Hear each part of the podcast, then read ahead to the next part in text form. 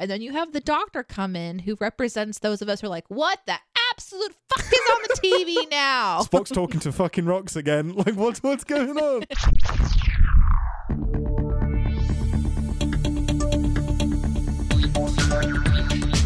Captain's Pod, Stardate 81 21 53.1. Welcome aboard the Starship Enterprise, and thank you for joining us as we take a brief shore leave from the world of CinemaSins to explore the universe of Star Trek. I'm your captain, Ian Whittington, and with me, as always, rumour has it her skin was sold at auction and is currently owned by Ben Stiller.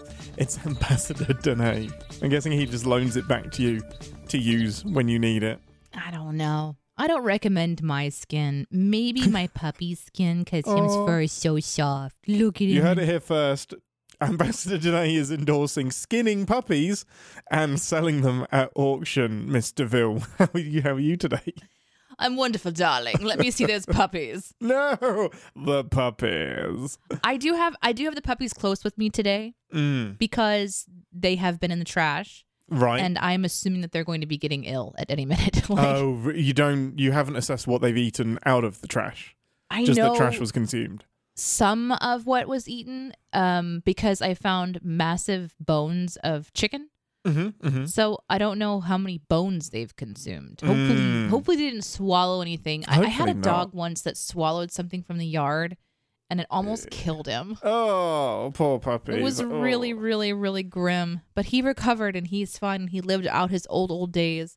So I'm kind of like cuddling my dog, going, "Okay, buddy, just gotta Heck it up. stop getting in the fucking trash." Dick. Well, I look forward to catching all of that on audio forever. Um, until then, let's do an email.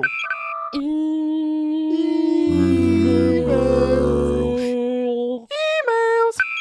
Okay, hailing frequencies open, everyone. It's time for us to read your emails from Discord, Twitter, and well, email, email, email, email. Um, that's a reference to something I don't know if I put in the episode or not, but we're in the cargo bay because this is where we do our emails now. Did you add the echo last week? I cannot remember. I don't think I did. I think it was too much hard work. yeah, Okay. there, there was a whole bit about Okay. we were going to be in the cargo bay, but that should mean that we have an echo because the cargo bay is echoey. But yeah, I don't think I edited my way around that. Well, this one, I mean, it, it's it, it's a reaction. It's a reaction email to to last week. Um, you you showed quite a visceral and understandable disgust towards um Leonard Bones McCoy oh because no! always some slack for this as usual, which is understandable. Because I'm not showing, I haven't shown you an episode where he's great and he's good and he does cool stuff. All we saw him do was attack Spock and be a bit racist. So we a bit. Is there really bit. such a thing as a bit? It's a lot. You either are Yeah. or you are not. green-blooded hobgoblin. He's he's very racist. But I think well, one email that that summed up, and the emails were all very kind. Um, but Ken Holtzhauser says. Good afternoon. I'm a fan of your podcast and I enjoy the episodes and perspectives immense, immensely. But the Oh, no. doctor the Dr. McCoy slander is I love this. Unfortunate. Oh It's no! so intimidating. It's like, well, isn't that unfortunate? Um, after only two episodes, our stalwart ambassador Deneé has reached a hasty conclusion that our beloved old country doctor is a complete dick. Oh, hold on a second. Is he quoting me there? Yeah. Is a quote complete dick? complete Unquote. dick. Now he does follow up by saying, "I think saying kind of a dick is more fair." So we are talking about degrees Okay, on a okay, spectrum of okay. dickishness. Right, right, right, right. Like Not he's not a completely complete getting one. slammed. Yeah. Right, right, right. He's on there, but not a complete dick, which is fair because we Totally haven't seen enough of him. It's clear that he has a long-standing personal relationship with Captain Kirk. They're close friends. McCoy clearly wants to be Jim's best friend, but then this Vulcan upstart swaggers in with his logic and his droll shade, and suddenly Old Bones becomes the third wheel. A perspective I hadn't thought about. Kirk and McCoy do Oh. predate Kirk and Spock. Oh, okay, okay. This is interesting. Okay, I Mhm. need more emails like this some 100%. backstory. Yeah, Context this is, nice. important. Context Yeah, is this is good. On top of that, McCoy is hardly the most dispassionate physician that ever practiced. He makes Hawkeye Peace look like a snowman. I don't know who Hawkeye Peace is. Hawkeye piece? I think that is he from MASH? Might be from MASH. Are are you talking about Hawkeye Pierce? Pierce. Yeah, Hawkeye Pierce. Is that MASH? Yeah, that's from MASH. Yes, let's go. Um, look like a snowman. Spock, always dispassionate and measured, shows him every day the sort of doctor he should be. So he's getting like worked up because he's like, man, I wish I could manage my emotions as well as Spock. Is there a bit of jealousy there? What choice does McCoy have but to needle him, to burst that perfect facade in front of his beloved Kirk, to convince him that the emotional intelligence is just as important as logic?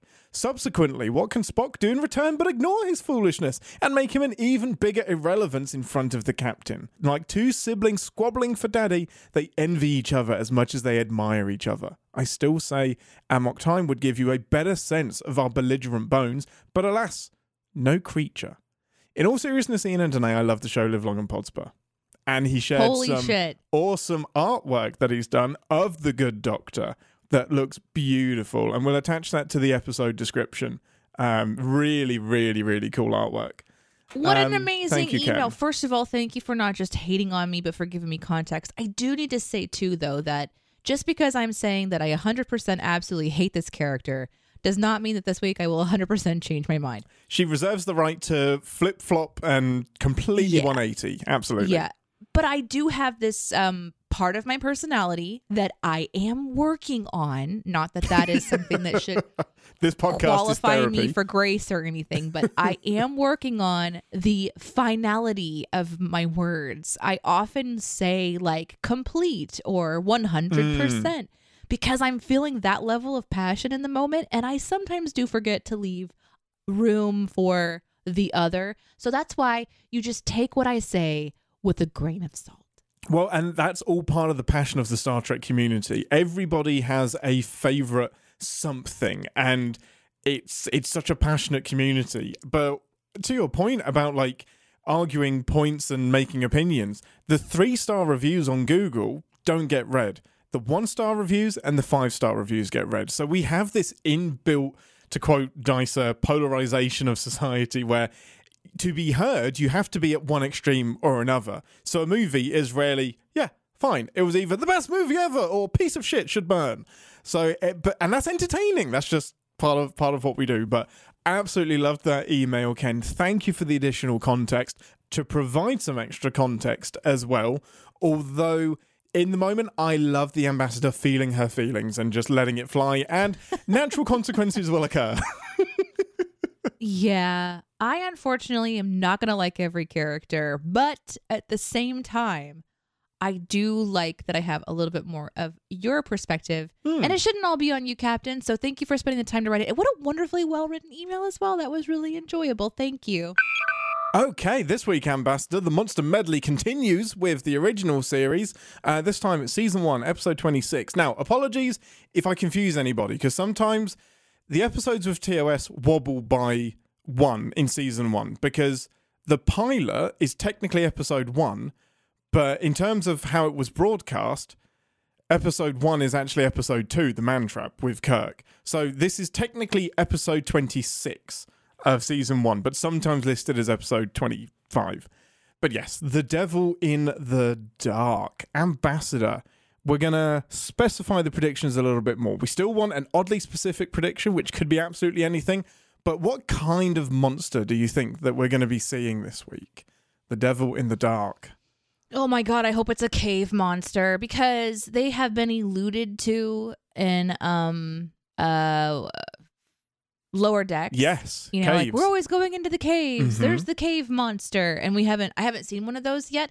And when you said devil in the dark, I was like, ooh, ooh, it's a cave, it's a cave, it's a Mm. cave, it's a cave. It's oh, but maybe it's not. So we'll see. We'll see. Could be a Nice. cave monster. Love that. week. Possible cave monster. Oddly specific.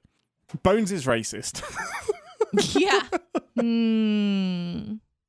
Okay, here's what I'm seeing in my mind, Mm. and I have learned to just go with it, Love whether this. it's true or not. So Yeah. what I'm seeing Mhm. in my mind, and I do have a little bit of context because of lower decks pointing this out so Nice. strongly.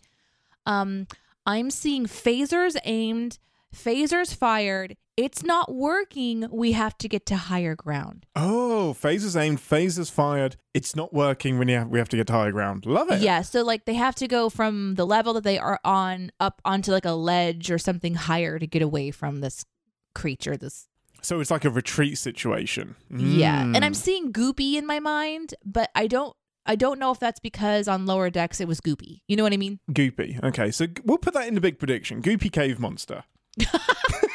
Just, okay, sure. A goopy cave monster. Amazing. Very, well- very drippy. I'm excited to get into some more TOS. Um, we'll see you guys in 10 forward for a full debrief. we're heading over to the holodeck. Oh, by the way, Ambassador, I forgot to tell you that we're going to start using the original series Transporter for this episode and at least next week, just to be authentic. How do you feel about using a transporter that's a uh, hundred years older than the one we've been using? I'm walking. Excellent. Two to beam out. No, no.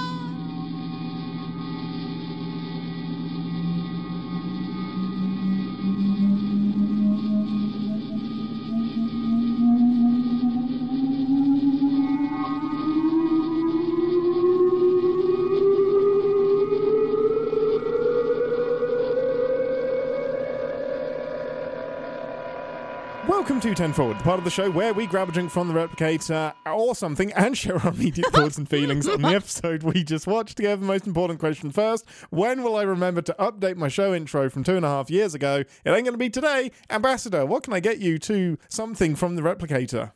Silicon, something silicon, you know? Just something silicon, just a rock. I'm just going to get you a pet rock. This is the pet rock episode. Oh, it's the pet rock episode. What is I love it so much. popular silicon based item? Let's just see what comes up. That's amazing. wow. Um, yeah, I'll just a couple nipple covers for me. silicon. Oh, they are silicon. Yes. Some silicon based nipple that. covers. The first Yeah. thing that I look up on it knows me well. It knows it that is. that might be something that I need. Absolutely. Okay, well, Ambassador, I am going to, uh, well, as inspired by the chat, I would like a meatball dish from Olive Garden because, I mean, what else is the Uh-huh. Horta other than a gravy covered meatball dish? And if you want to join us in the live show sometime, you'll get to see that firsthand. Not the Olive Garden dish. We have a lovely picture of the Horta on screen. I do. I do have a question. What's silicon bi- versus silicone?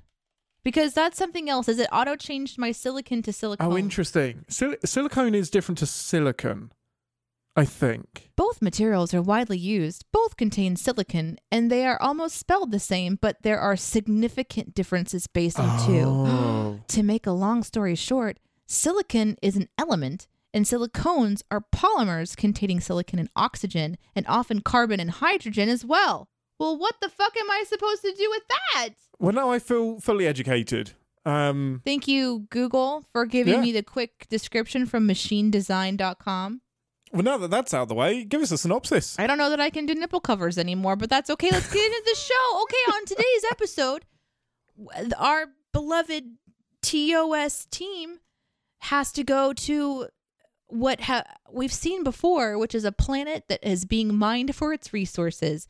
But this time, they've gone too deep and they find the Balrog. The Balrock. But this time, the Balrog,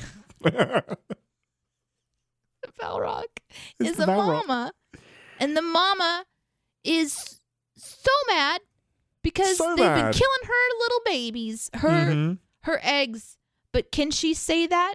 Not until a mind meld when she learns English, because this creature can use its caustic materials to murder or not, and has been Mhm. murdering fifty when it's actually fifty-two for so long. Right? But you know what? It's all okay because we get to see a mind meld with a caustic creature that doesn't caustify somehow. How does it all end? Slavery. Um, slavery with a fair exchange. Uh, the Horta has to agree, but yeah, uh, no, I agree. It's borderline on because what happens if the Horta disagrees? I think the humans are still mining. If there's one thing Pandora taught us, humans don't give a shit. This is this is walking unobtainium. That's a pretty great synopsis. I guess- Overall, I guess maybe the slavery, it's questionable consent. Questionable consent. It's kind of strong arm robbery a little bit because I, I think the Horta's doing just fine without the humans, but we'll get into that later. Overall, Ambassador, did you like the episode? What were your thoughts about it? I loved this episode. Yes, me too. It's been, I'm going to say, six years since I've seen this episode. I forgot how incredible it is. It's such a great episode. It's a good reason it's up there as a classic. It's just everyone's firing on all cylinders. As a newbie to TOS, why did you love it? Oh man, um, I, think it's the sets. The set designs are really fun Yeah. in this one. Um, Caves.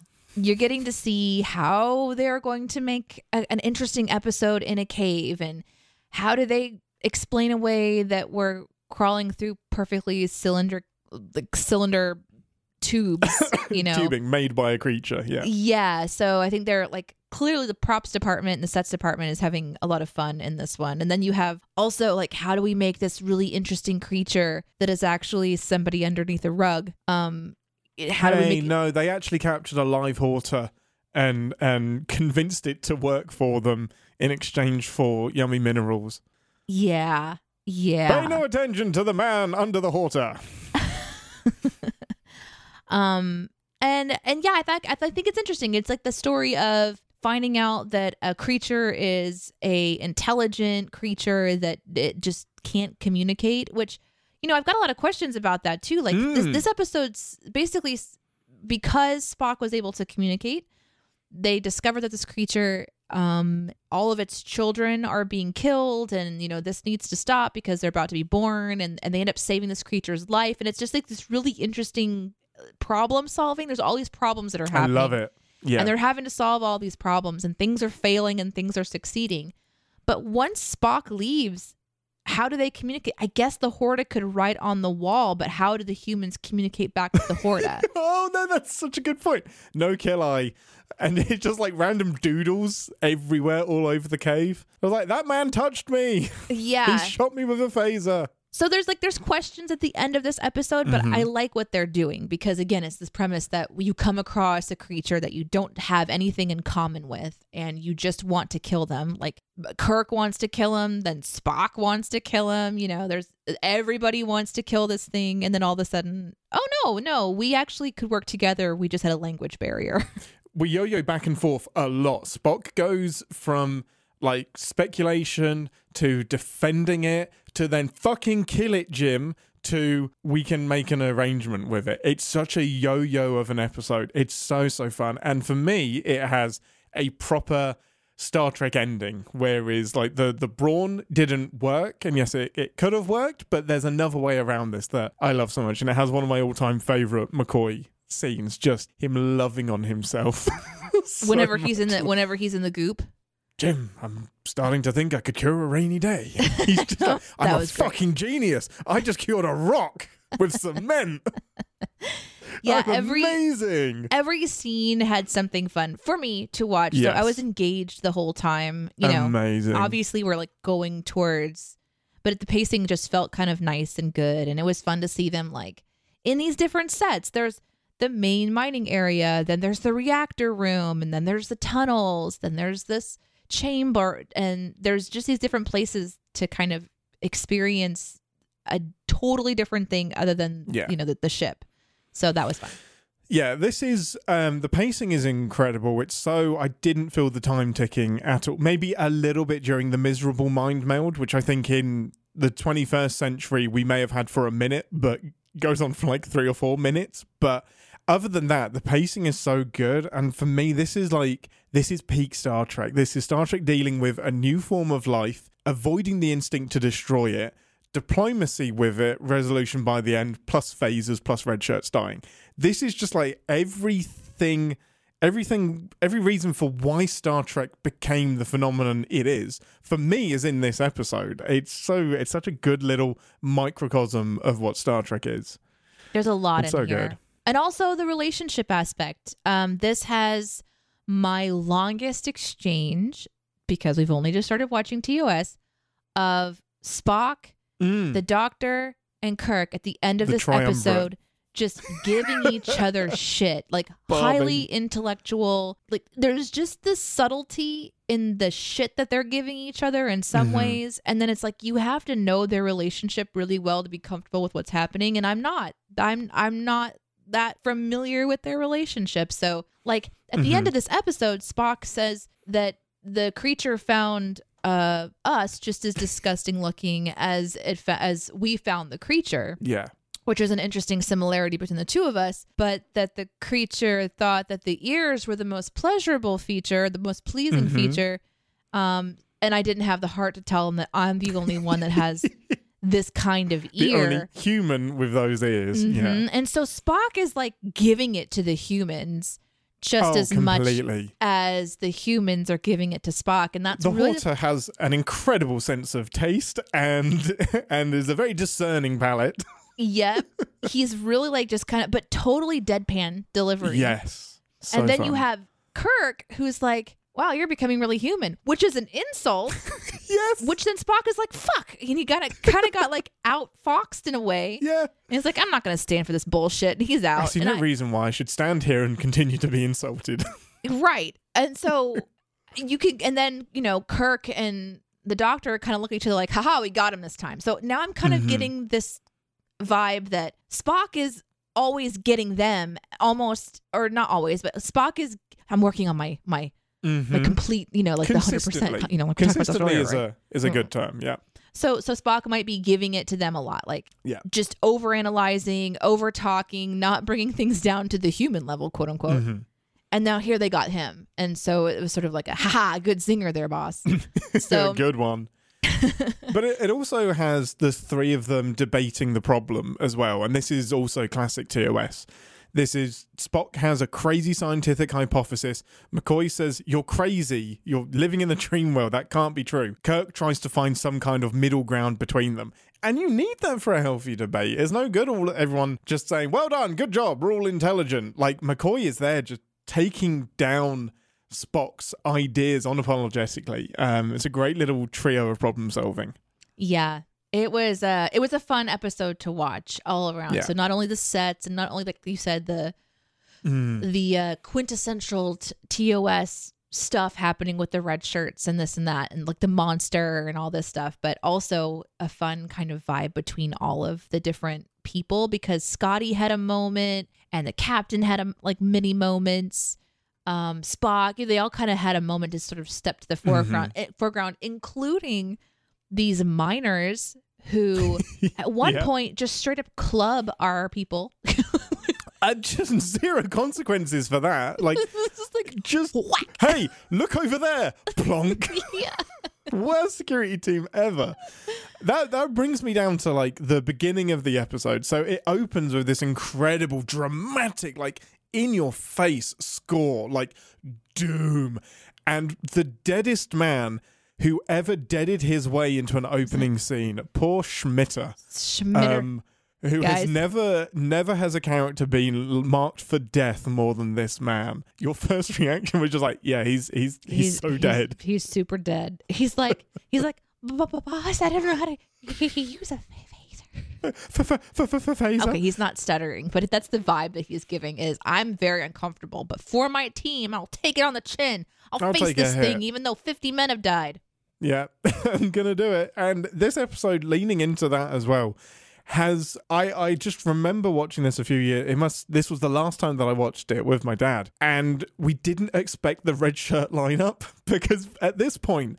It's like the red shirts dying is just a thing in pop culture. Everybody, even if you don't know Star Trek, you know red shirts are doomed. And to see this lineup, it almost feels safe aware, self-aware. It almost feels like a lower decks setup. But this is season one where the the meme wasn't there yet. People might have been talking about it, saying, "Oh, he's in trouble. He's a red shirt," but he's just lining up six of these poor bastards, just like sacrificial lamb, sacrificial lamb, sacrificial lamb. Yes, Good there luck, are sir. three debriefs that I counted in this episode where, all right, guys, we're going to go in. All right, guys, we're aiming for the head. All right, guys, we're going down the tunnel. Not all of you are going to make it back. mm-hmm. Just brilliant. I just Yeah, that poor shot Schmitter. kills me. I just I feel like a, a, a really hardcore Trek fan would have a mug that just says poor Schmitter on it, Oh, someone's know, going to get it. and yeah. somebody would get it. On the back, it's just the magma rock, you know, like it with a Mm-hmm. kill count, 51. fifty one. that's that's amazing. Yeah, this the uh, the way that it starts, it sets the scene really, really nicely, right? Like there's Mm-hmm. something hunting us in the mines, and we don't know what it is, and we don't know where it's going to come from. Uh, and then the looming sort of shadow in the foreground of the camera that sort of attacks in some sort of way, and we're just meant to completely ignore the fact that no one is shooting a phaser at this thing, or even Mm-hmm. really trying to. They're just standing there screaming because we're told it moves really fast, or at least it they- used to before it was shot. But they only have the type 1 phasers. That's they don't have the type 2 phasers. What's that about? why it's let's not let's get into that. What is that about? Okay. So the type 1 Explain to me. phasers are those little palm things.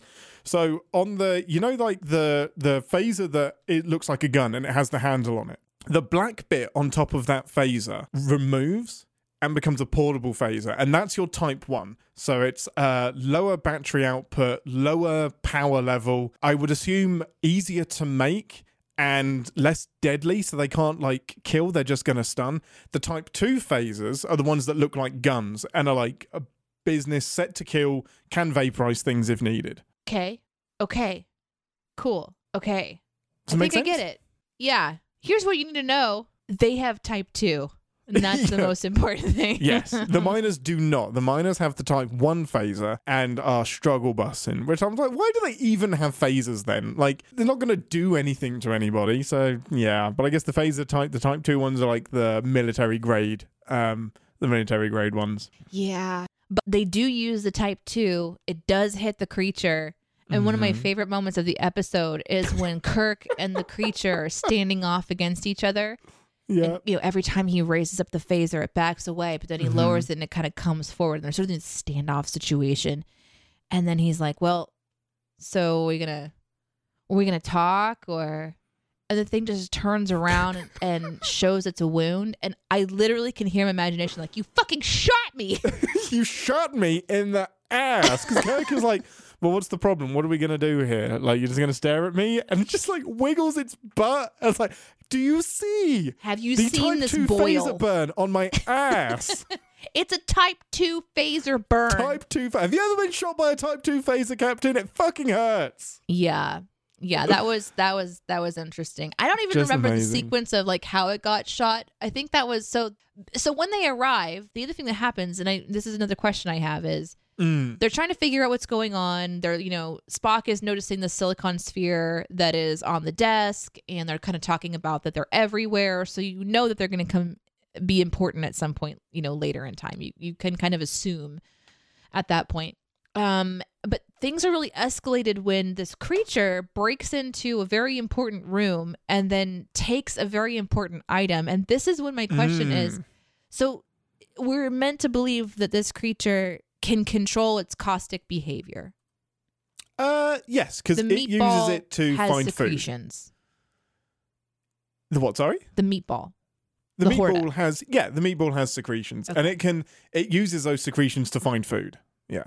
Or kill. And kill. Yeah, it's making it's making Yeah. in- very intelligent choices to kill Yes. people, to Spock would argue it's more intelligent than humans. Yes. Yeah. Um, and then make a hole, go in, and then retrieve this item without destroying it, which Mhm. was stupid.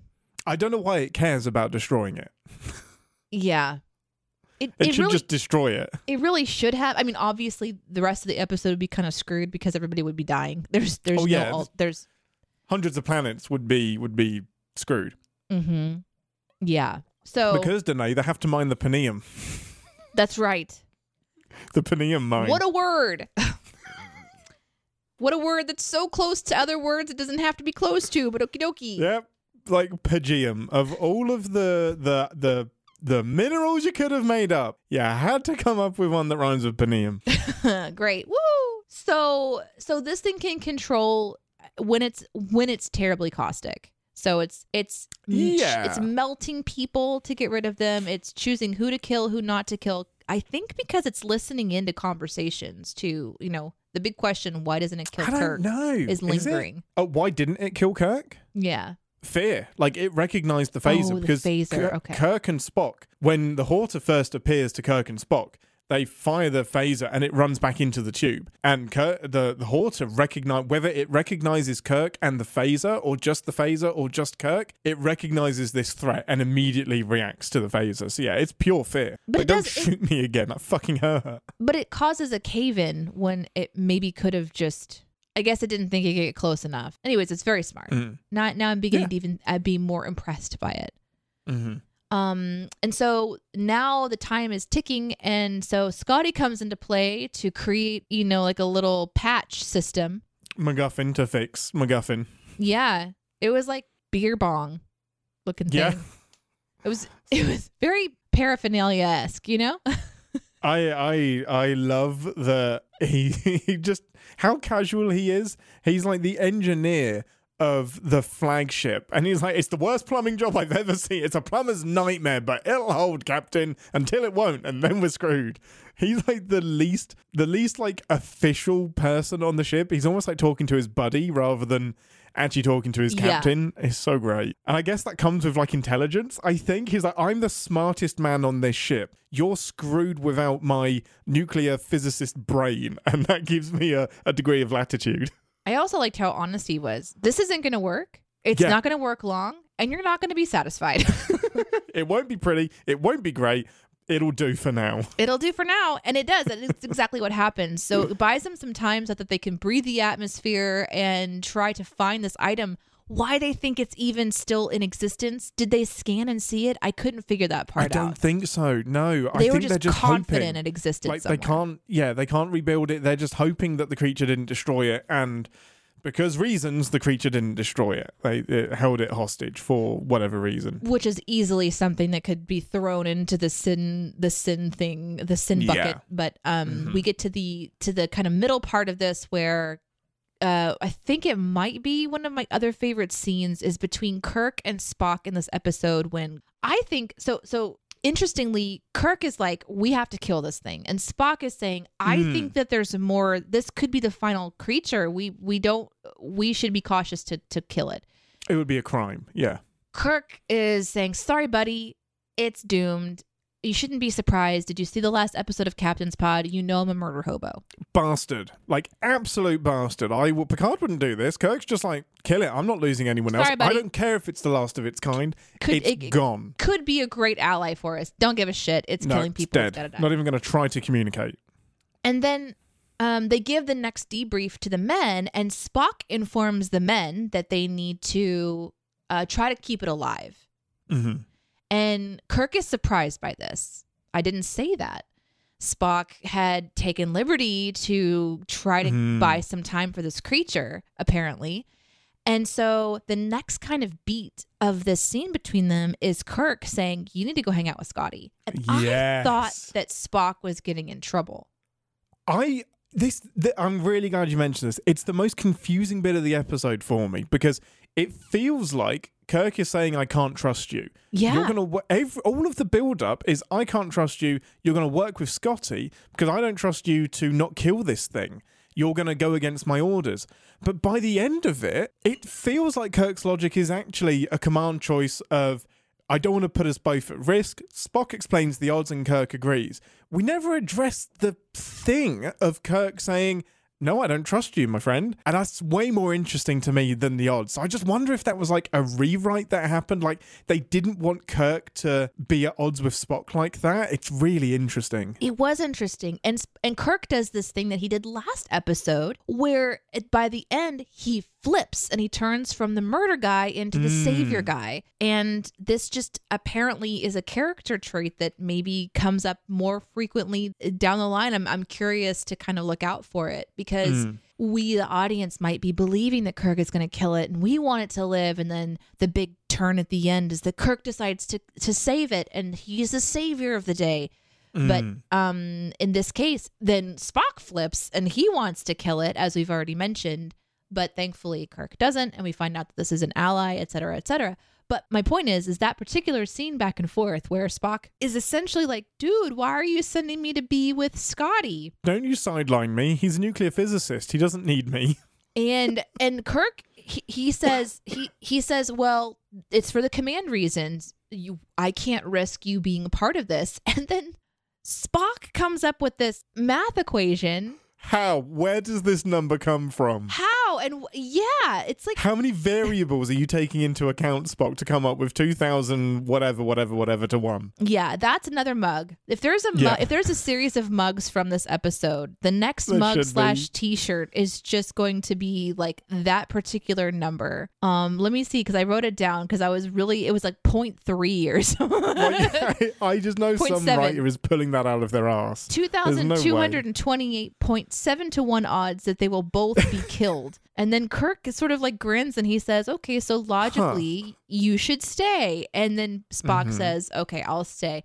And I wonder if because on record he wants to say that it was for command reasons, but personally it's because he was upset that Spock had, you know, gone Yeah. against his wishes. Anyways, that was a little unclear. You're right. It's so interesting how it goes from Spock undermining Kirk or picking his own route to Kirk sidelining him. And I wonder if they are completely separate. Because sometimes when you write things down on paper, it's not until you see it on screen that you're like, oh, yeah, that, there was a bigger beat between those conversations. But when we're watching it, that follows on immediately. So I'd love to know if that was if that was deliberate or not. I thought so it was an interesting um, glimpse into Kirk correcting a member of his crew Mm. for going against what he had said. So, um, but anyways, it was I really I really love that scene when Kirk Mhm. basically is going, "Oh, so this is how it's 2700 and 2228.7 to 1 odds that I'm also going to die if you if you die. Okay, I'll Yes, take that odd. Come along with me." That's okay. That's fine. The um the other the great thing about Spock's flip flop as well is, and this is why I I love Ethan Peck's portrayal of Spock, and I never worry when when we get the Vulcans are being too emotional thing. Spock is emotional. Spock does care because he flip flops as soon as he realizes that Kirk is face to face with this creature. His buddy, his captain, odds are he's going to die. Kirk flip flops immediately. Uh, sorry, Spock flip flops immediately and says, "Kill it. You can't take the risk, Jim. Kill that thing right now. Like I don't care if it's the last of its species. I'm not gonna let it you. kill you. I'm not gonna risk you." And that it's so interesting. I don't know if it's logical. I don't know If it's what you would say the. Vulcan logic behind it, or if it's intentional. But there is. It's hard to not see some feeling behind that and some passion. It's a really cool moment. they end up having so so they end up finding this creature and not only are they able to communicate with this is like the next big kind of beat is the finding of the creature the standoff the conversation and spock mind melding by not touching question Mm. how often does Yeah. that happen i thought he had to touch but maybe i'm like just remembering incorrectly Yeah, so generally speaking, from TNG Voyager onwards, mind melds are touch. he Now, does Vulcans touch and doesn't get any caustic damage but but he does touch later but not at Yeah. first at first it's kind of like Uh, a distance thing Exactly. And 99.9% of mind melds do the the hand finger touch on the face thing. Vulcans can be telepathic. They can speak telepathically. They have telepathic powers. I want I want to Um, remember all of these things. Okay, new merch item for this episode, just a list of all the cool shit Spock can do. Right. So he can they can talk to beta Zeds, they can talk to each other mentally. Um it's and it- is just it's this thing of TOS. So this is almost this is like an empathic thing. So Spock can get close to it and kind of feel its aura, but to get more detailed and to do the real mind meld stuff, he has to touch it. So they're still feeling out what the mind meld is at this point. It's not the first time we see it, but they're still establishing some rules. So it's, I kind of put it up to TOS doing what the story needs it to do rather than the rigid rules that we kind of have today. It has worked for me. I really loved how it was performed. You know, you're Yeah. asking Nimoy to just like experience this creature's pain and I didn't really feel like he broke character to in a way where they had to cut away a lot or something. Like I was really intrigued to watch him bring Mhm. this particular part of this character to life. This Spock character who can have all of these cool fucking powers and shit, but then it also comes with the side effect of being inundated with thoughts Mm, and feelings and swamped. memories and stuff. It's not like it's not like it'd be fun. You know, it's like when I when I've talked to people who said that they can see dead people. The first time I ever talked to someone who said that they could see dead people, I was like, "Whoa, that must be so fucking cool!" And then you see their face, you're like, "That's not cool. I don't it's like not. it." It's not cool. It's not cool. I don't like it. You Would not can recommend. mind meld to me. Oh, it's serious. Oh, okay. so sorry. well, I love that Kirk is really sensitive to it as well. He's like, I know this is an intrusion and this is a, a very personal, like, breaking down of your barriers, but I don't know what else we're going to do other than kill this thing. Like, I love how he's aware of what the mind meld does to Spock as well. yeah. Uh, it's really, really, and really it's fun. interesting too to think like in the sphere of this show this being the original series this being season one you telling me that they're still kind of feeling out these powers and how they work and how they're going to Mhm. translate on screen to watch him have this complicated conversation with a a, a meatball creature, as we're calling it this episode. Thank you, chat, once again for that. Yeah. Because once you see it, you cannot unsee it. It does look like a spicy meatball, uh, With a little undulating, gravy running down it as a little well. Yeah. undulating, you know. Yeah. Um, but know, the that's that's a really interesting idea. You know that you're learning the complexity of a creature that doesn't have the same way of communicating, and then all of a sudden it shows his intellect by saying like, "Don't fucking kill me, man! Like, Yeah, quit it. Stop shooting me! I'm dying already. You've already The done end it." is near. Yeah, eternity is over. and that's like a slow reveal too that it's dying. Yes. I love the metaphors and the words that it reaches for. My favorite one is the Chamber of Tomorrow. So when they're asking to get the MacGuffin back that they need for the mining drill or whatever whatever it is, it says go through the chamber into the the chamber go through the tunnel into the chamber of tomorrow. And chamber of tomorrow that's where the eggs are. That is tomorrow. Like that's the word that it's reaching for is this is my this is my future and this is where we put the future it's so great i love that metaphorical reach for words so good because it wouldn't just be talking in english it's got a pull from spock's brain or spock has to interpret the Right. emotions and feelings and then put it into words that that can be understood it's so so clever And then Kirk, who is kind of like watching this happen and he's curious and invested and hoping that his buddy is going to be okay, is Yeah. there. And then you have the doctor come in who represents those of us who are like, what the absolute fuck is on the TV now? What's going on? Kurt, uh, oh, go for all the names. McCoy is great for that. He walks in, and the way that he says, "What's Spock doing?" It's like this is every Tuesday. It's like Spock's talking to fucking rocks again. Like, what's what's going on? Why is he licking the cave? Like, this just another day for Spock. And Kirk, who, who whose approach to the doctor being the doctor is he saves people, It's here's a, doctor. patient, do your fucking job, just try. Uh-huh. And he, he he's got a little scanner like okie dokie, I'm just gonna do some scanning now. The Don't- worst thing is that he's right. It works. he does find a way to heal it. And it's just like this shouldn't have worked. Like you, you're asking the right. This is like you have a friend that's good at computers because they have a job in IT. Therefore, they're good at coding. They can fix your microwave. Oh, he's good at electrics. He can do everything. Like, why would he be able to cement this rock back together? Well, you know that that creature is gonna have a really troublesome recovery period Yeah. after having a trowel of concrete poured into it. But you know what? It's alive and it gets to be the mama bear to all the children. So that's all that matters. It's so great. And this is the first occurrence of a damn it, Jim, damn it, whatever. I'm a doctor, not a something something. This is the first time. This is the first one. And it's episode 26. Like, it's something you think has been there from the beginning, but it's this other stereotype where it doesn't come until quite late into the first season. And yeah, it's just great. I'm a doctor, not a bricklayer. Like, what do you expect me to do with it? That's really, really funny. And he has those a lot because that becomes a thing that even I know about having Yeah. never seen this stuff before is that I'm a doctor, not a blah, blah, blah. So Yeah, it's so great. It's so fun. Just and I just I would again I would love to ask the writer, did you was was that meant to be such a one-liner? Was that something you consciously Yeah. knew that you could come back and use again because McCoy is always asked to do these these absolutely ridiculous things. Um and I just I love how smug he is at the end. he just Kirk's just like uh what what's the prognosis, doctor? And he's like I did it. well, Nailed it. do do do, kind of fucking brilliant over here. Look at me. I, what I was the line again? Goop on my hands. Apparently, I could. What was it about the rainy day or something? What was that line? Oh, Jim, I'm beginning to think I could cure a rainy day. and I I I know that clip so well because it was on a trailer for so my dad had all of TNG on VHS and they would always have these trailers for other stuff saying buy these other VHSs or buy these other games.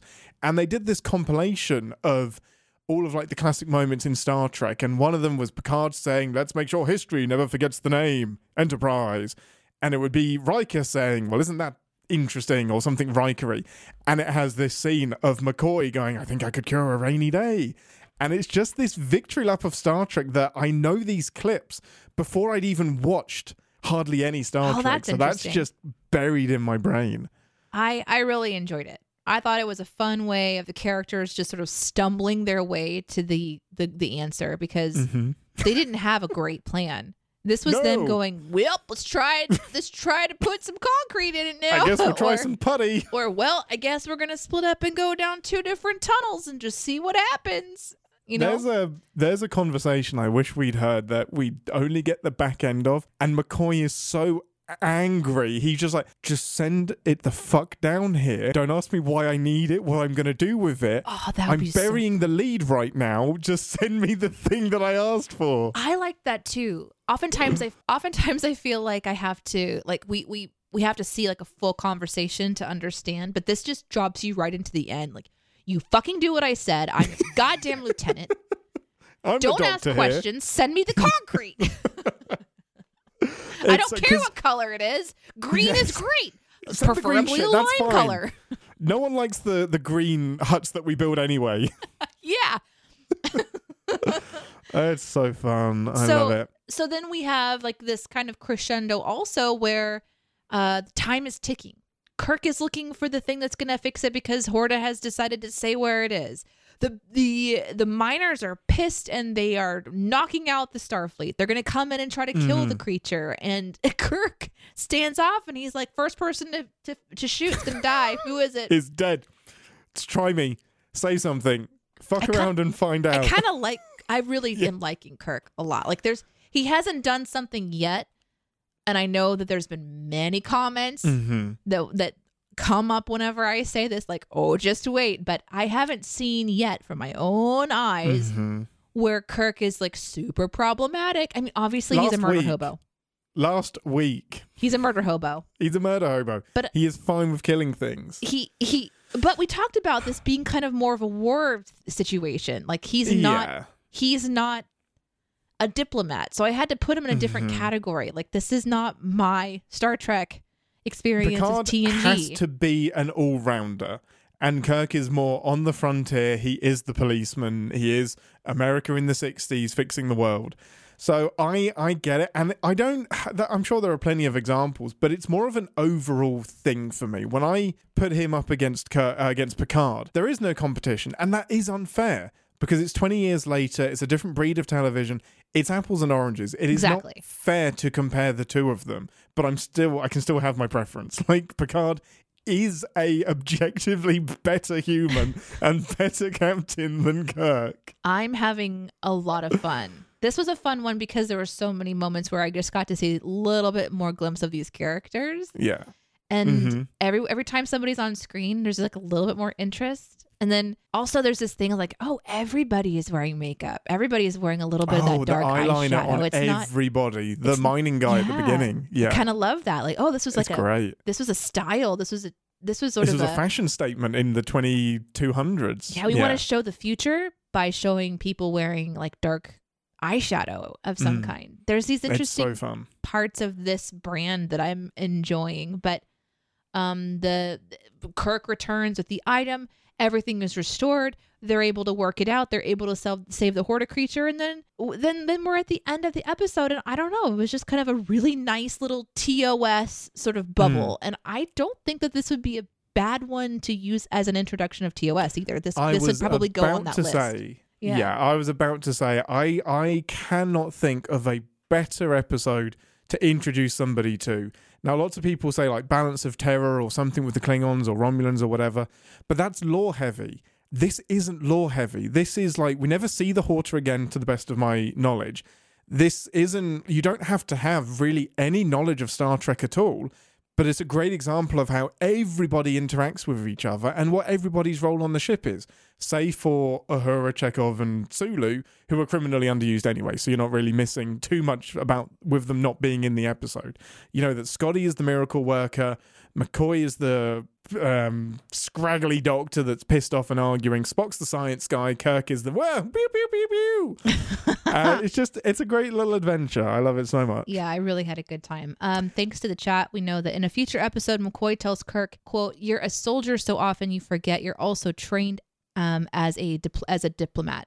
Mm, great point. That's it is interesting. So the show I- ad- admits it too, and I Mhm. maybe that's a very purposeful thing. Is like what happens if the captain is more of like a war captain, you know? So yeah. He's had to deal with who deal knows what with they do on than that. purpose and what they don't do on purpose? You know what I mean? Like sometimes we'll say something and it becomes this whole other Uh-huh. world and we don't know it. I, it reminds me of when I was uh, DMing my own Dungeons and Dragons game, and I would say one thing, and all of a sudden that became the focus of the campaign, and it was a throwaway thing I said once. I didn't mean for anyone to even pay attention to it, but then here we are. All of us are now going to this fucking cave I referenced one time. As humans, we are, whether we realize it or not, we are subconsciously actively filling in gaps. So, all of the world we look at around us, our brain is creating that picture, filling in gaps. So, when something is fed to us, we're like, where does that fit into the puzzle piece of our life and our story? And I do this so much when I'm watching content. Like, I feel bad for Doctor Who because the doctor says one word and I'm like, canon, canon, canon. Like, that's new, that's real. Like, I, for my brain, I am so tied into that speaks into the universe because I'm so invested and in Star Trek. This is a world to me. Like this exists. So when you say something, you're that's now something that has been said in the universe and happened and is documented and is affecting history for me, even though it's in the future. Like it's hard to not get invested in that and to like just analyze every single line that is said. I'd be paralyzed if I was writing for Star Trek. I don't think I I ever want to write for Star Trek. I would be- Bullshit. nonsense. I'd love it, but I would be probably way too careful about what I'm trying to introduce and what what I would be mm. writing about. You can't control it though. That's the thing that I'm really enjoying in this Yeah. TOS, especially the season one, where they were just doing it. This was before Yeah. they probably knew that they weren't going to be having more, and people picketed to keep it going. Like Mm-hmm. this is a really interesting thing to watch, knowing what we know now. Having talked to the people who are in the picket lines multiple Yeah. times now, having emails from you guys who are listening who have been around from the start who says, I was also on the picket line or I sent in a letter. Like, it's just really interesting to go, this is what you were watching. This is what you were passionate about. The- these people that are doing these interesting things at this strange time in our history. And here's the fucking doctor with his hands in goop, and we're like, more! more of this! Look, give it to me. I want more. This is amazing. Yeah, it's so great. Um, couple of um, just behind the scenes things that were definitely emailed in, tweeted to us, mentioned in the live chat. Really, really interesting stuff. So the the first one I'll start with is the Horta, and yes, that is a gentleman um, in a creature. The the person who actually is under the it's blanket. obvious, right? D- Oh, it's pretty pretty obvious. They're yeah, like it's on their remote tummy control. on like a little like Yeah, little rolly thing, like wiggling their snooping arms. backwards and forwards. Like Yeah, yeah, I yeah. wanted like a slurping noise when it moved, but the interesting thing is that the man under the suit created and designed the suit as well. And the people, I think it's Gene L. Coons said, if you can create this creature and we like it. We'll also cast you to play it as well. So we'll pay you for creating the creature, we'll put it on screen, and you can be it as well. So you get double duty because he was famous for being in lots of other TV shows as like if you needed an ape or a gorilla, it's him. And in like the 60s, odds are he's in one of these monster costumes. That's Um, so yeah, and that his name is Janos Prosa Prohasaka Pro Prohasaka. Okay, uh, can we just stop Hungarian here gentleman. and just remind everyone that Ian does like to get names correct, but Yeah, doesn't really often do. do. it. We all want to get them correct. There's nothing, there's no pronunciation guide here, but Janos Prohaska is what I'm going to go with. Um, what a cool creature! Like to go down in history as designing the the rock lasagna. It's amazing. Yeah, it was nice. I like how it had the moving kind of like magma esque bulbs. The lights on it, yes. like, and I don't know if he was just in there pushing them with his hands, you know, like he's kind of floating there and like moving them around, Yeah. or if he had sort of something underneath that he was like pumping it with air, like a little like a little basketball like inflator thing, and he's just like pushing it, and they're all it. scooting around. Oh, I love it so much. It's amazing. Janos Proha- Prohaska, Prohaska, thank you. Yeah, thank you, live thank you, chat. The other really interesting fact is quite well known is that Kirk's father passed away. Dur- sorry, William Shatner's father passed away during filming. Um, they offered to like pause and stop and find a way to ride around it, and he said, "No, I'm going to work through it. Then I'll take some time and go and see his father." And what he said and what he remembers from the time is just how everybody pulled in together, and regardless of like whatever disagreements and behind the scene stuff, like we know that Shatner's quite a controversial character. Everybody kind of pulled together by all accounts and supported him, and he turns in an incredible performance when you know that that's happening in the back of his mind all the time as well, like mm. incredibly distracting. So for me, it's fascinating to see somebody on screen and you can pinpoint a traumatic part in their in their life and that they're going through while they're on screen and while they're recording. Like we know that Shatner is dealing with the loss of his father while acting. It's just an incredible byproduct of television and films. Oh so yeah. interesting. I always think about Aragorn, you know, when he kicks that helmet and his foot actually breaks. Oh, and so his shit. scream was both a scream of Oh. pain for the loss of his beloved, you know, friends. Uh, Merry Yep. and Pippin are a loss to the orcs. But what's really happening is he's really just broken himself and he's really screaming out in pain, giving his all.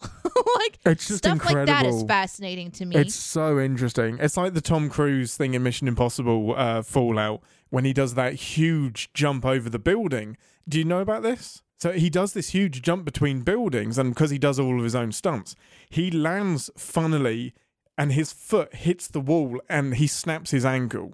He pulls himself up and continues to run and just finishes the shot. So, and you can see the in the film, you can see he is limping on this foot, and he's just like, "I need to keep that shot, but I now need to go to a hospital." And it shut down production for like three months, and it's just to keep that on film. He's just like, "We're not doing the stunt again. I'm using that," and he just ran on a broken foot. yeah, and sometimes you run on a broken heart, and it Yeah. is interesting. Mhm. Like we're just people, and it it's always interesting when you're so invested in content, but you know there's a person behind it, and Yeah. so yeah.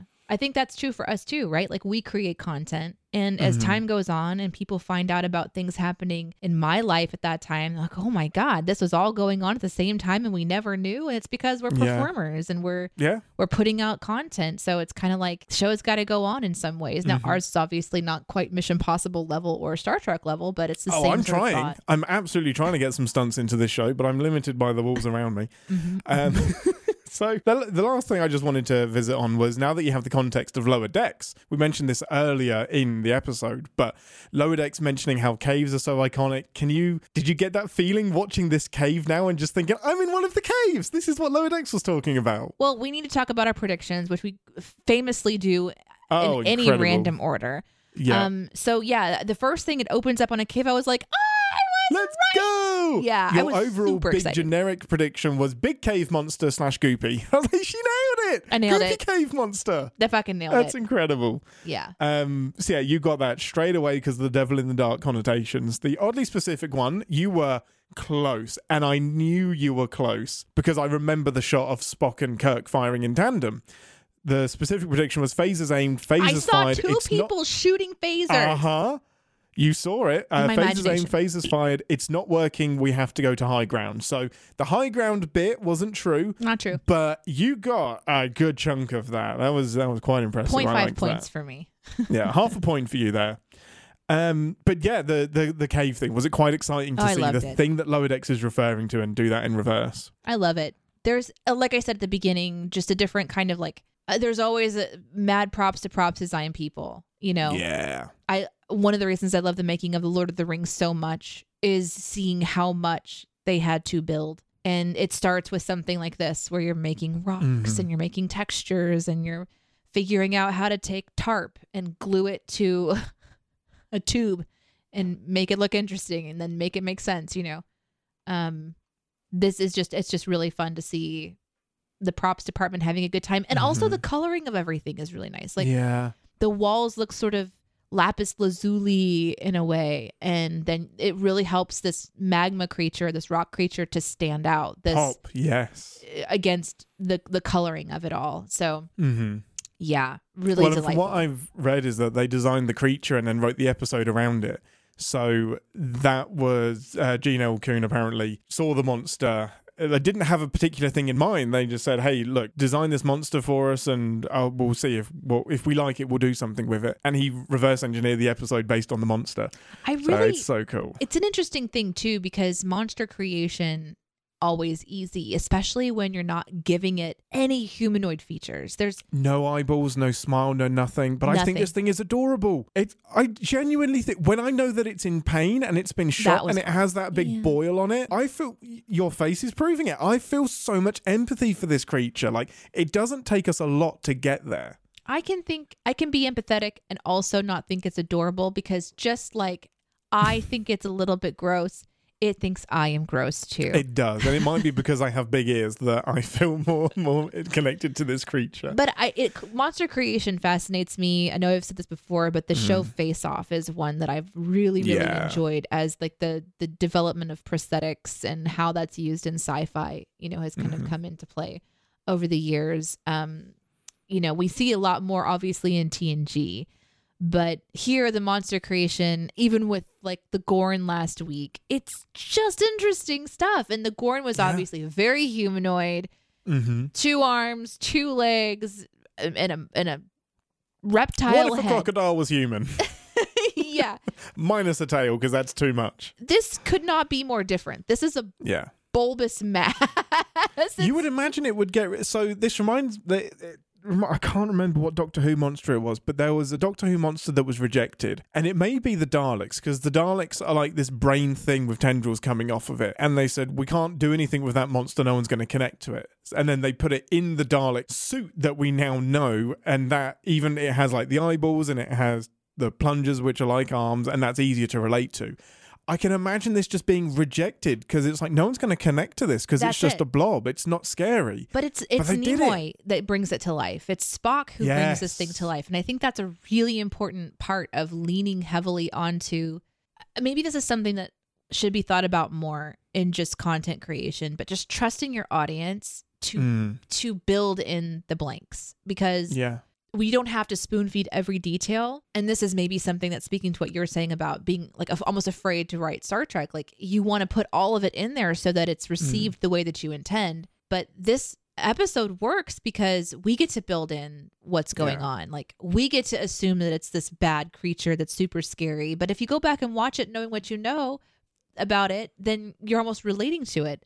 And that's Mhm. because the actors are doing their job and it's just enough information that we can kind of like go along with it. And so um Mhm. good on this show for taking a swing at it, for swinging the Oh, just bat and just taking out the Star Trek people, you know? I love it so much. So, very, very last point before we get on to some sins. Did this change your opinion or uh, uh, adjust any thoughts you have about Leonard Bones McCoy? mm, well, I didn't really feel like he was as hateful because I, I kind Mm. of expected I didn't know what to expect. So they beam in all together as a group when they get to work. So this character isn't designed to be the ever present thorn in the side of Spock because we would have I would have seen more nipping dialogue Yeah. and more of that behavior in any of the other scenes that they were in and there was plenty of opportunity for that and that didn't happen so i i liked it because i got a chance to just watch the doctor do the doctor's thing and watch spock do the spock's thing they were very separate for me this time and then the end of the episode it's spock being Mm. snarky in a very intellectual way almost not talking down to but had that vibe and maybe i Knowing don't he's the superior being. and this is what I'm thinking. When Spock first came out, maybe that was sort of how he was being received as like Mm. the superior being. Like maybe that was more of the vibe that he was giving. I'm watching Spock on Strange New Worlds. Yeah. So I have a way different perspective of this character because I'm I'm watching I'm watching his humanoid personality a lot more than the sort of rigid personality. Yes. And- it's so interesting to know that Spock in the future is at a point where he's been around humans so much he's had to put some more walls up and the spock that we're watching is still kind of more open so like some shit happens but over the next seven years that makes spock really pissed at humans like i'm done you guys are annoying as fuck i've lived with you for too long I don't know if I got like I don't know that I'm getting these pissed, but when he like when he says, "I'm not going to stand here and be insulted." My thought was, "Wait, you started it." Which means that I'm a little bit understanding the, the doctor character Yeah. now. Well, but what's interesting is that he means that. He means being called human is an insult. Whereas if somebody called me a Vulcan, I might be complimented. He genuinely believes that Vulcans are superior, and to be called a human would be an insult. It's like if you called me a woman and I took offense at that, it would be, wait a minute, why are you offended by that? What's wrong with being a woman? Like, he shouldn't necessarily be offended. it's a That's kind of racist in itself. yeah, it is. And I'm not used to Spock being so Vulcan. Mm. I'm watching Spock be more human. And so, yeah, this gap of time, like what happens to put those walls up where he so readily embraces that Mm. Being called a human is an insult. It's an interesting like mind bender, but what in Mhm. reality it's that TOS introduced this character and this was sort of the the identifying factors of this character traits is maybe that being called human was insulting. I would think that him being called human he'd be like whatever, you know. He just Yeah, let, let it roll off, his Yeah. but that's not what I'm seeing. So I'm I wasn't really offended because I feel like oh he's dishing it too, and that changes my understanding of their dynamic, Mm. which is fine. It's fun Yeah, to see totally that. makes so sense. thank you for letting me be upset last episode, everybody. Um, and thank you for letting me you know learn about the characters as Feel I go. It I love it. I, I have to say too that there is a certain amount of bravery, I think, to do a show like this because there's so many people that care so much about the characters that I'm Mm. watching. Of course. Um, but yeah, I'm just kind of figuring it out as I go, and I might I not it. like the Doctor. That just might be where I land. I might love Kirk. I don't know. we'll Yeah. see. Who knows? I mean, I just I can't get over you loving Kirk. Anyway, we'll move on before I start sinning you. it's fine. Kirk's fine. It's fine. It's fine. Kirk's, It's fine. fine. Kirk's fine. It's, It's fine. Okay, with that, Ambassador, how many pips out of four are you going to give this episode? Four. It's a four pipper. Yeah, Absolutely. it's four. easy. Four pips out of four. This has Congrats everything you want an episode to have. Yeah, four. It, it truly does. That's amazing. I mean, having said that, let's send the heck out of it. Uh, battle stations, everyone, red alert. Say goodbye to your credit card rewards. Greedy corporate mega stores, led by Walmart and Target, are pushing for a law in Congress to take away your hard earned cash back and travel points to line their pockets. The Durbin Marshall credit card bill would enact harmful credit card routing mandates that would end credit card rewards as we know it. If you love your credit card rewards, tell your lawmakers hands off my rewards. Tell them to oppose the Durbin Marshall credit card bill. Warning. Warp core collapse in 10 seconds. This is the part of the show where we re-engage our sin brain's pain. Remind ourselves that no TV show is without sin, even our beloved Star Trek. Ambassador, you go first as the lowly human. Mm-hmm. I mean, let's just go to the nitpicky one.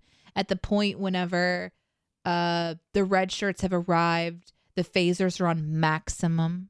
This is a Mhm. big deal. They're not set to stun. They're not set to kill. They're on maximum. This is different Maximum. verbiage than I'm used to, It's- but I'm it gets me. It's something that we don't really. I'm gonna say not until season four of TNG, where we eventually kick into Deep Space Nine and Voyager, where they have really defined words. So the the warp scale is really defined. Shields are shields. Deflectors are deflectors. Phasers are phasers. Set to kill is set to kill. Stun is stun.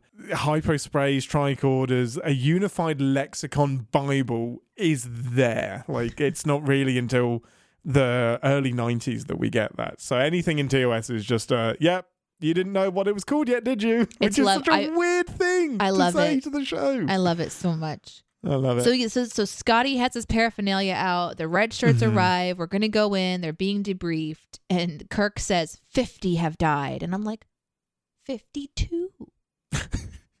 52 have died. 52. We no more have died since that initial Schmitter 50. matters. And that's the that's the uh, that's part of the mug. Schmitter matters. Yeah. oh my god.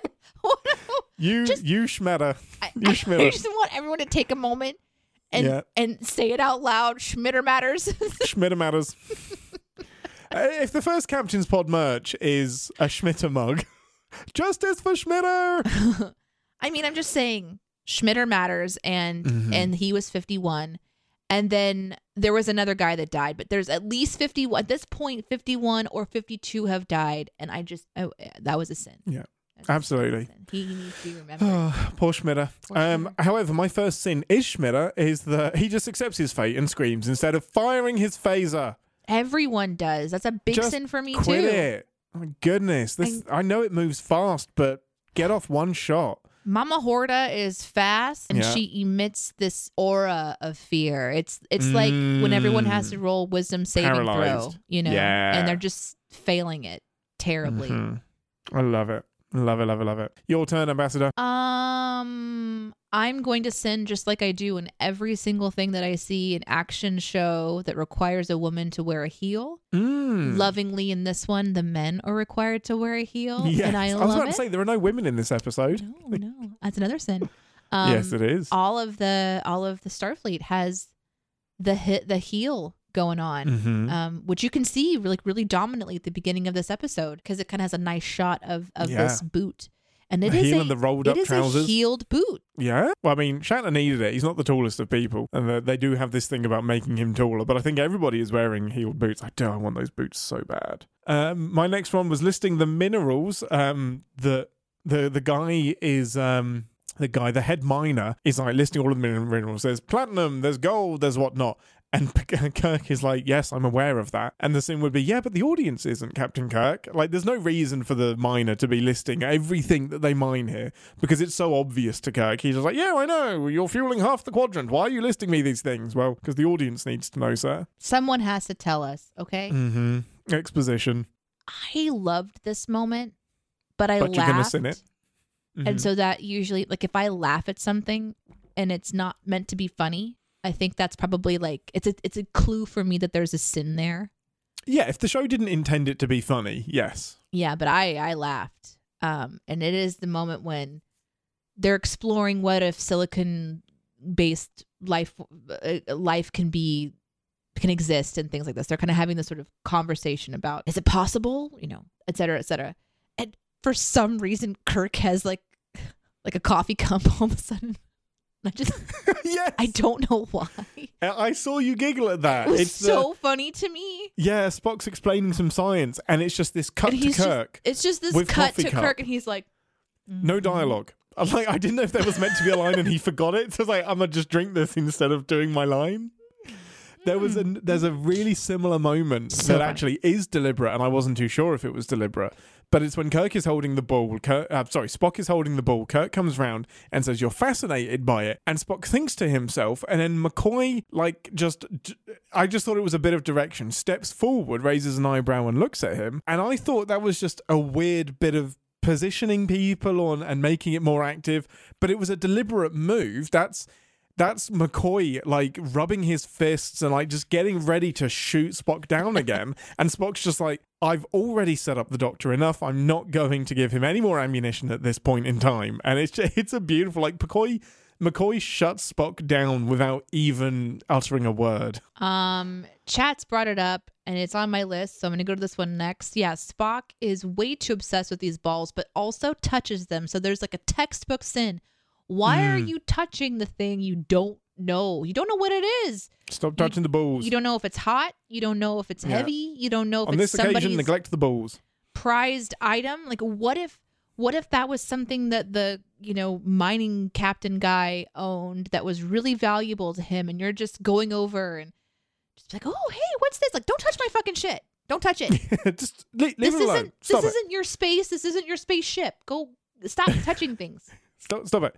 I mean, he says it's worthless, and yet he has one in his office. I was like, well, it's not that worthless then. You must, like, think it's pretty or something. Can I just say it's a sin? Like, how do you not know they're fucking eggs? Okay. Well, uh, okay, I'll address that. I thought they were droppings. It wasn't until later in the episode that I thought they are, they were eggs. So I thought the evidence was that this creature was creating droppings, and that's how they figure out that it's a creature because it's secreting, and these are the secretions, not the eggs. The time when you sin this is when Kirk goes into the cave of the future, the chamber of tomorrow, and sees them all. And they've the miners then they look have, like eggs. the miners have been mining them or cracking them or dancing Yeah. on them or whatever. They're playing baseball with them, God knows what, and they look like eggs. And Yes. I- I- my confusion is what's inside of them. Like it was clearly eggshell with just Mhm. nothing. So what Little was inside of it? Yeah. You know, is it just Mm-hmm. like magically one time then something appears there? That'd be fucking cool. Like Mm-hmm. instant, instant meatball is instant. I don't know. Yep.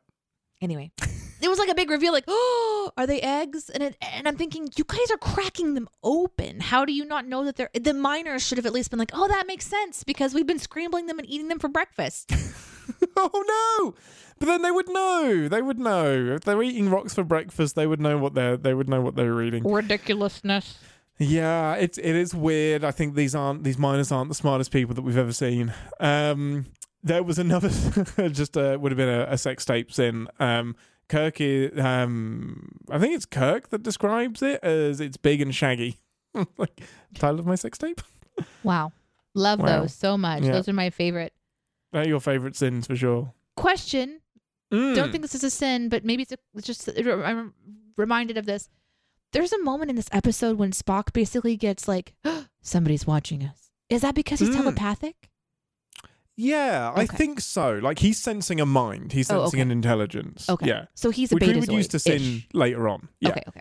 We would use that to sin like, oh hey, why didn't you detect the Horta, but why didn't you detect the Klingon that was around the corner? Or, Oh, I see. Yeah. Okay, okay, okay. Yeah, I'm, It's I, it's in it works for this episode. okay. I just I just remembered that that happened, and I and Mm-hmm. I, I didn't know if he was scanning something and I missed it because there was that moment when he goes over like in the background and he's just like obsessively looking Oh, at his little scanner.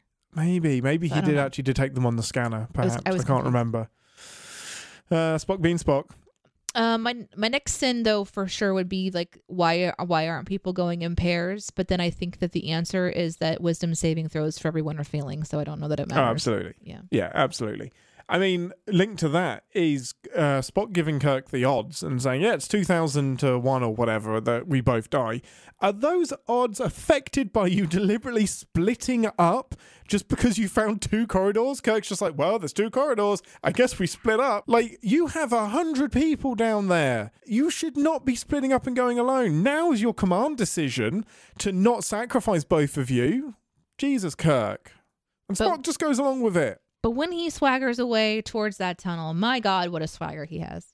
Oh, he does. He walks like like he has one of those silicon balls in his pants. I'm just going to walk down this corridor like I own it. Oh, my first time where his cadence really. Yes. It- I thought about that too. There was one. I don't remember the line now. he it's when um, they're talking about the silicon-based life form. Is it? Yes, I remember hearing about the possibility of a silicon-based life form. Yeah, you there was. have to admit there's at least a chance.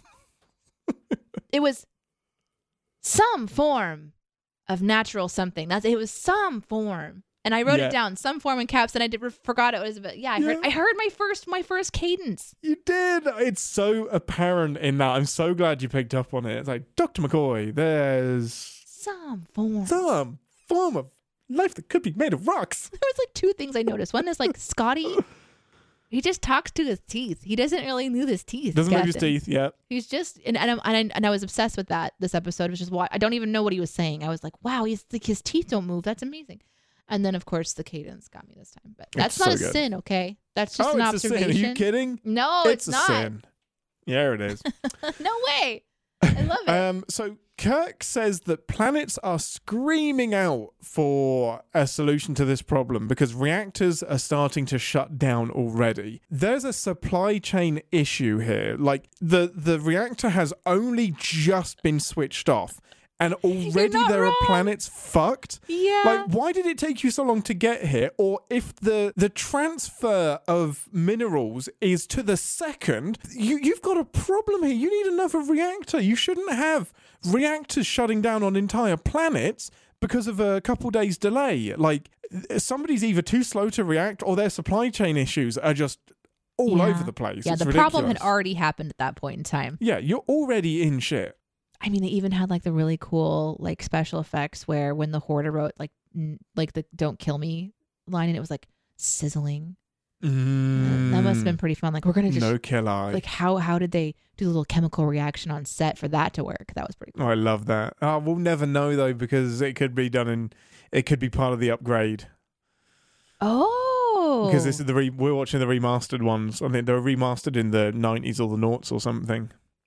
oh that's interesting, right? Like maybe it's just done in post now as an as an extra. Yeah, I wonder if anybody remembers the original or or knows it well enough to remember if it's smoked in the Mm. original or not. because that entrance that the Horta when it runs back when it runs back into the tunnel and the tunnel is all steaming and whatnot. For me, that looked too modern for the sixties, but I, I, don't- I don't know. Yeah. Well, now that I so that would be my sin removal. My sin would would be now that we're talking about the metal part, like don't touch it. It's still covered in caustic material. Don't Mhm. go through there. But then they're like just risking going through there. Yes. Like, give it a minute. just give it a minute. It's There's already an idiot inside who went in without thinking about it. Yeah. Um, let just just talk through the hole. You know. it's amazing. Um, I had one from Spock. So this is where this is when Spock Kirk is with the um with uh Kirk is with the Horta for the first time, and Spock is in the other tunnel, and they're on the the communicators, and Spock says, "It's a like I'm on my way. It's a proven killer. Spock out." No, no Spock out. Stay on the comms. Like you run towards your captain, open communications. Like there's no need to cut him off. Just stay. Just keep the thing open. No Spock out. Uh, the How did Kirk die? I don't know. I hung up on him. How well does that look in your report? You're not wrong. You're not wrong. But it also reminds me of that moment. Like this is just how Kirk communicates. He's so casual, like I mentioned in the last episode. When he comes back on, he's like, "Yeah, I'm here." yeah. Don't worry, I'm here. Like, there's a landslide. It's like, Kirk, Captain, are you there? Yeah, what? yeah, cool. Yeah, I'm here. What do you need? Beam down to the planet, everyone's dead. Hang up. Be right there. It's pretty casual. That's amazing. Your turn, Ambassador. Um, I don't know how evolution should work. Mm-hmm. mm-hmm. But I'm thinking because of our silliness, like we have a silly job, you know, we we send silly things, but would we try to send something about the evolution of this creature that quote many generations of Horta every 50,000 years all but one die. But then that one has to survive long enough mm-hmm. for the eggs to hatch Mm-hmm. to be the mama bear to the next generation Mm-hmm. that then live for 50,000 years Yeah. and then all but one die. So this is just a terrible idea, right? Like what what is going on that this needs to be their evolutionary cycle? let me let me talk to you about overpopulation. so oh my god, we're going to talk about the snap, aren't we? there I'm I am not even going to pretend that I'm an evolutionary scientologist, but scientific expert. We have a biologist my- in the chat, so this is great. Go on. Uh, let's do it let's go my my instinct is that the selective pressure for that i don't know about it being a conscious deci- decision is that there are a certain amount of resources on the planet so it might make sense for there to be a culling at some point to so like when you when you farm fields you'll oh, Sorry. You'll alternate your fields. So there's one year where one you don't farm on at all because the earth can regrow and then you plant it the next year. So this is a time for the planet to regrow its minerals uh, and then sustain life again. Whereas if you keep duplicating and breeding and breeding and breeding, the species dies out because it runs out of resources. But this way there's a symbiosis between the planet and the Horta. So that's that would be my my guess if I was going to put some reasoning to it. So maybe we don't sin it. Or maybe we do. We sin it, and then just the nerd thing How- cuts us off. How funny would it be if like Kirk or whomever it was that was explaining the cycle go? I mean, I think it was Spock because he was the one that did the mind meld and was learning about Mm. their history. And he he says, Yeah. you know, every fifty thousand years they all everybody but one dies, and it's just we Mhm. we cut in like that is a terrible idea. that, that sucks. At least this two. works. Just- yeah, Just two. ten That way, Leave if somebody gets a cold, you have a backup. Exactly. One of them gets shot in the ass. You're okay. Um, da, da, da, what else did I have? So my biggest sin of the episode is that the Horta agreed to this plan. Now the humans. Fine. The logic is that the the humans are going to direct them towards the mineral rich deposits, and in return, the Horta will then tunnel into them, so then the humans can get at them as well. So there's a symbiosis between them. I just feel like the Horta were doing fine without the humans. Like, and then, so this feels like kidnapping because the Horta knows that the Type 2 phaser is going to kill them. So they're kind of being held hostage here. They don't have a lot of bargaining power. I think in TNG era, we would leave this planet and just let the Horta carry on. There's a prime directive thing here. This isn't a warp capable species. This is a species that is just in this life cycle that the humans are disrupting. And I think there's they're an intelligent species. We know that. There's a bit of a grey area here about. I, I don't think this is above board. I don't think this is okay.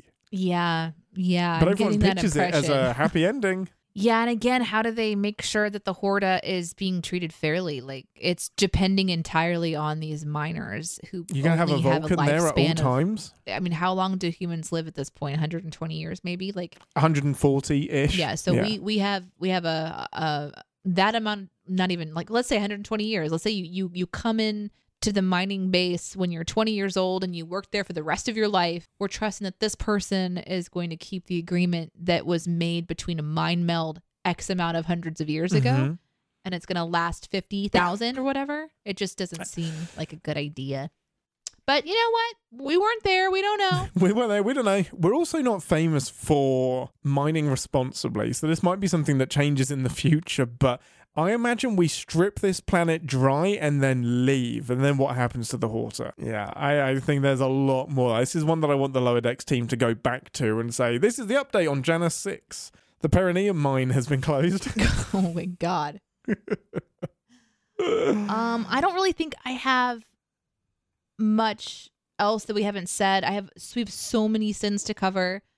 Yeah, hang Um, around in the outtakes for some more sins and also some science lessons from one of our our listeners in the chat who dropped some science on us. Yes, one of our science officers uh, has dropped some stuff in the chat that we're going to talk about. But yeah, anything else, Ambassador? No, I love this episode. Highly recommend it Yeah, being on the list of the short list of things that you decide to introduce your friends to when they're considering watching TOS. This would be a fun this is one. up there. Yeah, this would be a fun one because I think the pacing is right. I don't know that I'd Yeah. start with the Gorn episode. I think I'd start with this one. Um, if yeah, I, was I think I'm. I think I'm with you there. Yeah. Yeah. I agree. So next week, Ambassador, I think this is going to be our last TOS episode for a little while. We're going to do another monster episode. We're going all the way back to what is technically episode one. We're going to be doing the man trap, which is we had the pilot, which was the the cage, but that never aired. This is the first episode of Star Trek that ever aired on TV, The Man Trap, and it does have an interesting monster in it. So next week's episode is season one, episode one slash episode two, depending on how you're looking at it. TOS is The Man Trap. Until next time, um, talk to us. Drop us an drop us an email. Um, CaptainsPod at cinemasins.com. Reach out to us on Twitter at CaptainsPodCS. Join the Discord, CinemaSins. Um, GG dot wait discord.gg slash cinemasins and tell us how much you love the the ambassador loves McCoy. and until next week, I'm your captain and I'm a podcaster, not a doctor. And I see no reason to stand here and be insulted. That's literally every week for you. Okay, Uh, fine. so no kill I. No kill I. Live long and Podsper. Thanks for listening. Want to connect with the show? Our hailing frequencies are always open through captainspod at cinemasins.com. Like, comment, and subscribe on your podcast player of choice, and be sure to visit cinemasins.com. Welcome to Captain's Pod, everybody. It's going to be a new year next time we have an episode of the show. And that means that it's time for you to get your shit together, and there's only like a week left to, to accomplish all goals of 2023. And not only that, but prepare yourself for the um imminent doom of 2024 and all of the things that have to happen within 12 months to make sure that you are on pace, on par with your peers and the professionals that work around you. No pressure, but also so much fucking pressure. I feel like you're listing a lot of your pressures. What are you talking I wasn't even close mean? to being done yet. Why did you interrupt me? That's a lot. You listed a lot of things. Is that just January 2024 or is that the whole year? Right before I I sat down, the last reels that I watched is swimming in my brain. So it's these this this couple people who catch this weird spider in the garage. It's in a mm-hmm. glass jar. They're tapping the counter and it's not reacting to it. But when they're looking at it through their camera and tapping the camera to autofocus, it flinches every time they tap their camera. Interesting. So it was a physicist, I think, that was responding to it Yeah. to explain how the iPhone uses this technology. Every time you tap your camera to focus specifically, it sends out like this light ray essentially that Mm, evaluates the space to to tell it how to focus and what that to makes do sense. and that maybe this little critter is sensitive to that because it was like it would tap it and then it would move and they would tap tap tap and it would move move move so it was very specific in in line This is So how we that- get Spider Man. this is how um, that's what i'm saying it's like that's why it's swimming around in my brain like i we have we've got problems on the horizon first things first says lodair silicon based life forms are hypothetically possible so bones is partially incorrect. Silicon belongs to the same group as carbon in the periodic table, and it's also tetravalent. Tetravalent. Just yeah, as carbon, meaning it can share four of its electrons on its outer shell with other atoms. However, Bones is correct that silicon-based life forms could not survive in oxygen atmospheres because silicon reacts with oxygen and quote unquote burns. They apparently could survive in very hot atm- atmospheres like Mm. mercury. I mean, holy shit, you come for the cursing and you stay for the knowledge. Sin removal for arguably the greatest mind meld scene in franchise history. Yeah, they should have stopped there. It's pretty great. Are they bad after this? No, they're not bad. Actually, the best one is objectively um, the one in Sarek in TNG. That has the best mind meld um, in all of Star Trek history. But they do tend to get overused by the time we get to Voyager. I don't know. That body sure. swap was pretty great in Strange New Worlds, but that's not a mind meld. That's Oh, no. that's something else entirely. That was another ritual entirely, but yeah, same boat. J.A., who isn't here anymore, but this cracked me up, literally just came in on the fly and said, I've only got a second, nothing to do this episode. I realized this week is how I realized this week how the Gorn change. like you're like, I have, I have to tell, you, guys. this. They incubate in a brood and an an an augment, which results in a virus that turns S and W Gorn into TOS Gorn. Mmm, that would be great. Anyway, I just love this so much. Yeah, that makes a lot of sense. Mm, fun fact from Memory Alpha two days before filming of the Federation Council scenes in Star Trek IV, The Voyage Home, it was requested that one of the aliens present in the setting be a Horta ambassador. As notice of the request was given so soon before the scenes were shot, however, the creation of a Horta in time for filming was an impossibility. Thus, the Horta failed to make an appearance in the film, which is bullshit because all you really need is a, like a wiggly carpet. That would have been amazing, which makes me think that they destroyed the Horta. Of course, like they destroyed the use Horta. the original one, but they kept the Gorn. Link, I did watch the last episode of the Doctor Who special. I have, Oh, I have so yeah. many thoughts. I could do an extra. I kind of want to get together with Aaron and just do a one-off, one-hour show about the Doctor Who specials and maybe put it up in the Sinclub or something. I can absolutely agree that Neil Patrick Harris was an incredible toy maker. That the mask kind of inspired dance in the middle of the episode where he does a I'm the king of the cube and beat shake shaky boom shake shaky boom. They he does a version. It just reminded me of that so much. That was incredible. I want a whole season of the toy maker. I have thoughts about the ending, but overall, I'm super freaking excited for Ncuti Gatwa. He's going to be such an incredible doctor. I was going on about Kirk, and we're talking about just different kinds of things with you know like the the militant style um leadership versus you know like Picard, Mm. and we've got some strong opinions about like Picard is just as bad in in some ways, and so I really appreciate you guys saying that. But um, here's from uh, one from Lord Air. Janeway is a really good example of character's entire mood changing according to the episode's needs. She is either more understanding and respectful than Picard or a psycho. So Janeway gets a little bit of a pass because, much like Kirk, it's interesting you make that comparison because Janeway is on the frontier as well. She is Hmm. in the Delta Quadrant in, ow, contact lens, motherfucker, ow. Janeway is also on the frontier and is just in the middle of nowhere having to make command decisions very differently to what she's been trained to do. This is also her first command.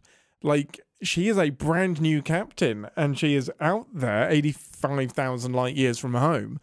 And in theory, yes, you play by the same rules, but she's also got to get her crew home. So I don't think that's a it's a super fair comparison. And genocide is okay sometimes, according to Janeway. Um, yes, according to Janeway, straight up murder.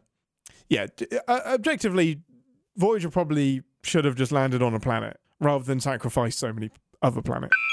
Uh, Josh said Picard is undoubtedly a better um, human than Kirk, but when it comes to eradicating the Borg, who are innocent members of every species ever, Picard says let them die. Again.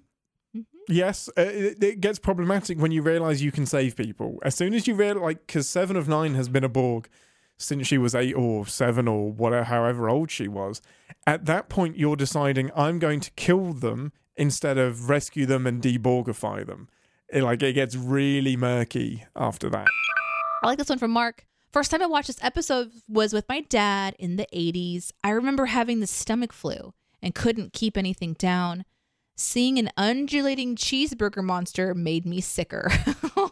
Oh, oh no. Flyboy, ruling request. McCoy, I'm a doctor, not a bricklayer. This is the first instance of an infamous trope. Sin removal for the nostalgia or sin for starting the trope? Honestly, I could go either way. Um, I don't. It's one of those things where we'd want to acknowledge it because it it's the beginning of something and it's significant. But I don't think it's big enough to be worthy of a sin removal. But I also don't really want to sin it. So I think we'd I think we would sin the lesser versions. We would sin the fact that great, now everyone's going to reference this, even though it was it was funny the first time, but the millions of references that come later are less so. So we we may sin the future. Maybe that might be how I would do it. Um. Okay. Let's see. We got some more science from Slab. The German word "hort" or linguistics, male gender "der Hort" means hoard as in a hoard of treasure or supplies, derived from the Latin hortus, garden. Recently, the word's meaning is extended to include all day nursery, a place where you hoard children, hence cognate to kindergarten, uh, fitting after the fact the role the Horta had. Yeah, it is a, a Horta. It is a. It is inexorably linked to the um, hoard of minerals and supplies. I like that. Holy shit. There you go. Y'all ready for this? Boom, boom, boom, boom, boom, boom, boom, boom, boom, boom, boom, boom, boom. Bum bum bum bum bum bum bum bum bum bum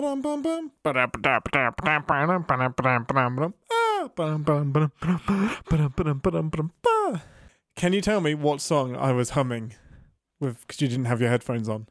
Y'all ready for this? Dun-dun-dun. Wait. Uh, yeah, that that's right. That's what I was singing. Oh, cool. Ian, look at this dog. He's adorable. Look at him. Limp and dead. It's amazing. He's not dead yet. I'm not dead yet.